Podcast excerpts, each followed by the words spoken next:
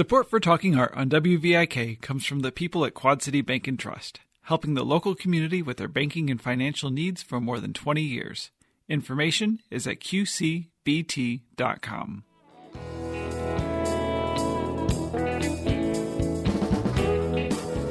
This is Carolyn Martin, and I'm talking art today with Lily Arbisser, a Quad City native and soprano vocalist who will be performing at a benefit concert this Friday, August 30th. Welcome, Lily. Thank you so much, Carolyn. Now, there's a lot going on in this upcoming concert of yours. First of all, this is a benefit performance for local flood victims. And how, how great is that? Well, I was pretty excited to have a chance to come home and to try to make a difference. So, when Marilyn suggested that we could put together a concert, we both agreed that it was important that it have a function for serving the community. And obviously, the recent flooding is a major issue. So, we wanted to try to address it. Mm-hmm. You'll be accompanied by Dr. Marion Lee, who's an associate professor of piano at St. Ambrose University, and, and she'll be playing on the restored Pleyel double grand piano. What can you tell us about this unusual piano? Well, it's a pretty exciting instrument. From what I understand, there are only six or seven still in existence in the world. And this instrument was built in 1904 in Paris. And they were designed to be, well, I guess for lack of another term, sort of like a Siamese twin piano. So there are two keyboards that are facing each other. They share a soundboard, but they have separate strings. And it was an instrument that was designed to kind of deal with space limitations, as I understand it. So a lot of the salons in Paris, people didn't necessarily have palatial spaces. And so it was useful to not have to have two pianos when wanting to do reductions of symphonies and having two pianists play or if one pianist was going to be playing the concerto, then the other pianist is able to play the symphony reduction to accompany the concerto player. And also there were double scores made for opera uh, as well. And so the Pleyel was very useful in, hmm. in that context. So there really were some functional reasons behind that. And and I understand the original person who owned this. She was quite an amazing woman, Marguerite de Saint Marceaux, and had quite a few friends um, in the musical world that were very important, and some some musical pieces were premiered in her in her home on this particular piano. That's correct. Um, Marguerite, uh, she also, in her first marriage, she was known as Marguerite Baugnies. So you'll also see her name in history written down that way because composers such as Fauré dedicated pieces to her. He dedicated a very famous piece, Après un rêve, in, I believe, 1878 to Marguerite Baugnies. Later, she remarried to uh, San Marco. I believe he was a sculptor. And she was a, a, big figure in the salon world of Paris in the early 1900s. And she actually kept a journal from 1894 to 1927 that we have. So we're able to see which pieces were premiered and the characters and personages who attended the salons. And that's pretty exciting historical document.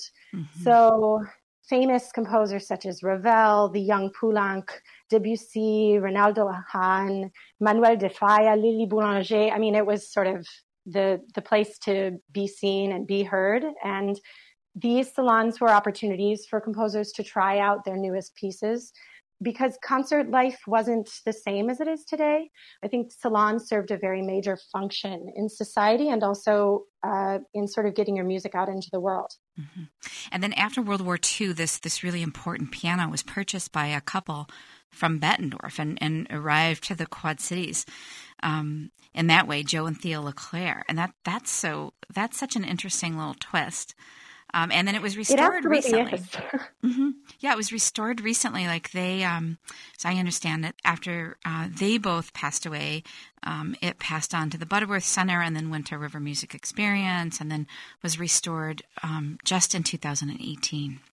Yeah, that's correct. The the Federated Music Teachers Association, I believe they purchased it for for a paltry sum, a very kind uh, number from from I'm not sure if it was from the estate of John Duda or directly from the man who was originally going to be restoring the piano.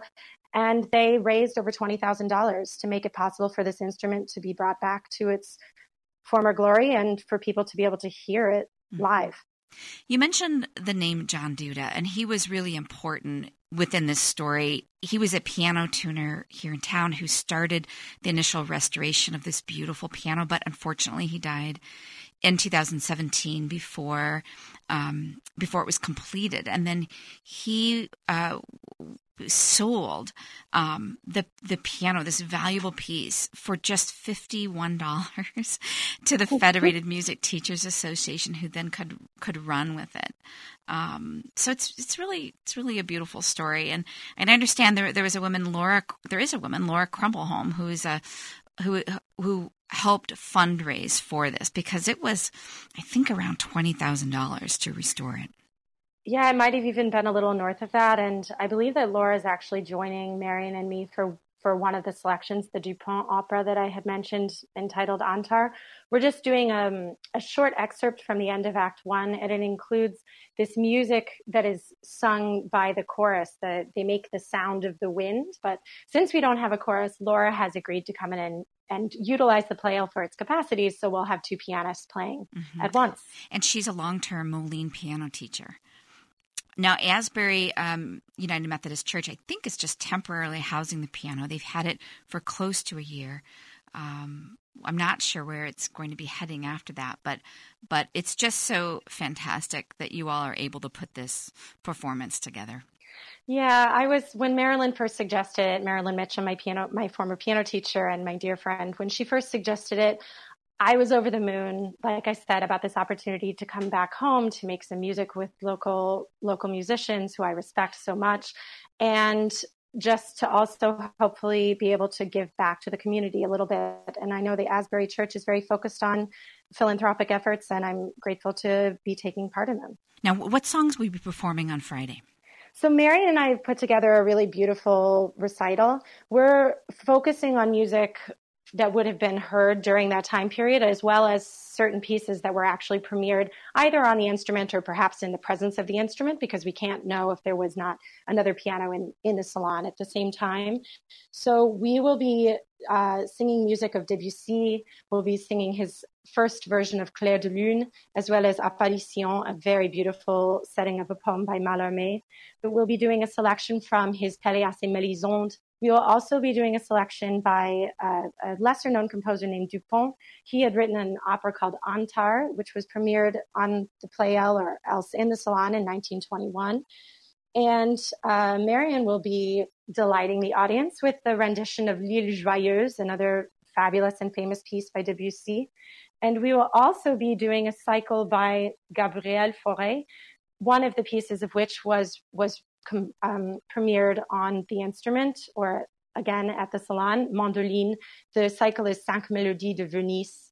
And we'll also be doing a cycle by Manuel de Falla, a Spanish composer, Siete Canciones Populares Españolas. So it's going to be a very fun evening and filled with a lot of early 20th century music. Mm-hmm. And the concert is free of charge, and, and really it's just the donations that are that are available to the local flood victims. So it's it's available to anyone here in our community. That's correct. I, I would hope that anyone who has an interest will come to hear us. How long do you need to rehearse for a performance like this? Well, Mary and I will have about a week to prepare. We'll be working together at least three or four times before the performance goes up. That's um, a bit of a luxury, I think, in our world, but I think it's necessary since the two of us have never worked together before. And I think we both want to do this music justice mm-hmm. as a team. Mm-hmm. Now let's talk about your career now in vocal performance. And you you graduated from Central High School in Davenport around 15 years ago. So you're from the Quad Cities, and and then you correct. headed to Princeton. And how did your career take off from there? Right after Princeton, I spent a year deciding where to go to grad school, and then I was lucky enough to be admitted to the the Mannes College. It's part of the new part of the new school. And after that, I have been auditioning and working with different teachers and sort of making my way through some young artist programs.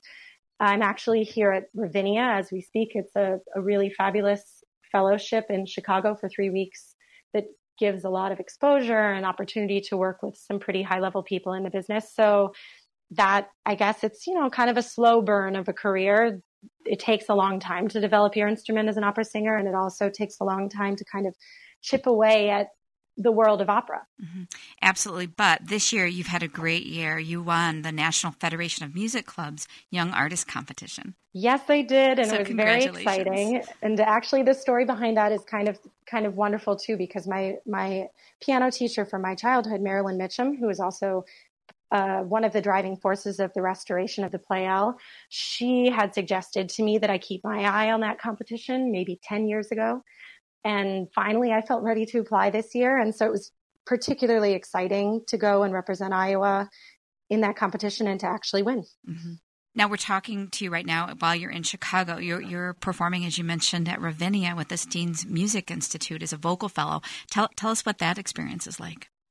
It's been really great. They take incredibly good care of the fellows here, and they set us up to work with world class teachers and coaches, and we get a chance to work with fabulous pianist duo and prepare repertoire that we have suggested to work on for the summer. So it's very intensive because it's only three weeks, and every day is a new experience of learning new repertoire and getting it ready to present in front of the public. Mm-hmm. National Arts and Education Week is coming up. It's right around the corner, starting September 8th. Um, do you do you feel like the education you had in the Davenport School District at, at Central High School in particular, do you do you think that prepared you adequately for your career in the arts? I think that it created an incredible platform for me. I tell everyone that the Davenport public school system is the reason why I'm a professional musician. My parents are incredibly supportive and helped me to have private lessons, but without the access and the sort of push from the, the school district, I'm not sure that my interest would have been as deep seated as it is. I think I had an opportunity to learn three instruments, to sing in many different groups, to play in many different ensembles. And that underpinning gave me a, a really strong musicianship that has fed my musical life and also my career. I spoke with an Augustana College professor, Dr. Michelle Crouch, a while ago about this, about a, the concept of musical literacy. Um, and, and mm. you did play a lot of, um, you, you played multiple instruments. Do you, do you think that helped you as a vocalist to be literate in music performance first? Because you, oh. play, you played the piano, you played the cello and French horn, I understand. Yeah, that's correct. I think that anytime that you have a chance to to work on a language, and if we're talking about musical literacy, music as a language, that the more angles that you you can kind of come to an understanding of that the way that language functions, the the deeper your musicality can be. So, you know, if I was studying Italian, I would be studying it from many different perspectives. And it's the same with music. So, having had the privilege of getting to study so many different instruments with so many great teachers. I'm sure it contributed greatly to what I'm able to do with my voice today and to the way that I approach a score. And some of the music that I've had to learn in the last year in particular has been very difficult music, but knowing that I have that instrumental background has helped me um, enormously. Mm-hmm. And you also sound very fluent in multiple languages. And you know, singing opera, I'm just always amazed at the ability of vocalists to capture the the nuances and inflections of so many different languages. How how was that experience for you? Well, it's a very exciting challenge. I think one thing about being an American is it's a little bit harder to have access to multiple languages. You know, bilinguality is not quite as common here as it might be in Europe. But I think, again, if you have that sort of musical ear, picking up language, being able to replicate tradition, like the actual sounds of the language, it, it becomes a little bit easier. And it is, it's a fun challenge. At, at Ravinia, I've had to learn some Czech to perform that I'll be performing this, this weekend. And it's always intimidating when you come upon a language that you haven't had to sing in before, but then every language has such fabulous sounds and consonants and the vowels that it's really just it's a whole other musical world. Mm-hmm. I read also that besides the other things that you've been doing this year, you made your debut at Carnegie Hall this season. What what did you perform there, and what was that experience like? Yes, I got to make my debut at Weill Hall. It's a very beautiful jewel-like concert hall to the side of the main the main theater, and I was performing a role Suzu in Rio Saito's Dojoji, it was extremely exciting. We had a sold out house and it was itself a fundraiser for the New York Glaucoma Institute. So that was again a, a beautiful thing to be a part of. And, you know, that's the thing that every young musician dreams of getting a, getting their chance to be on Carnegie Hall stage. So what can I say? I was blown away and the acoustic was amazing and it was just a very exciting evening. Well, Lily Arbisser, thank you so much for talking today. Thank you, Carolyn. I'm looking forward to hopefully seeing you uh, this week. A benefit concert for local flood relief victims will be held this Friday, August 30th at 7:30 p.m. at the Asbury United Methodist Church in Bettendorf. The soprano Lily Arbisser and pianist Dr. Marion Lee will be performing together, and Dr. Lee will be playing on the restored Pleyel double grand piano. The concert is free of charge.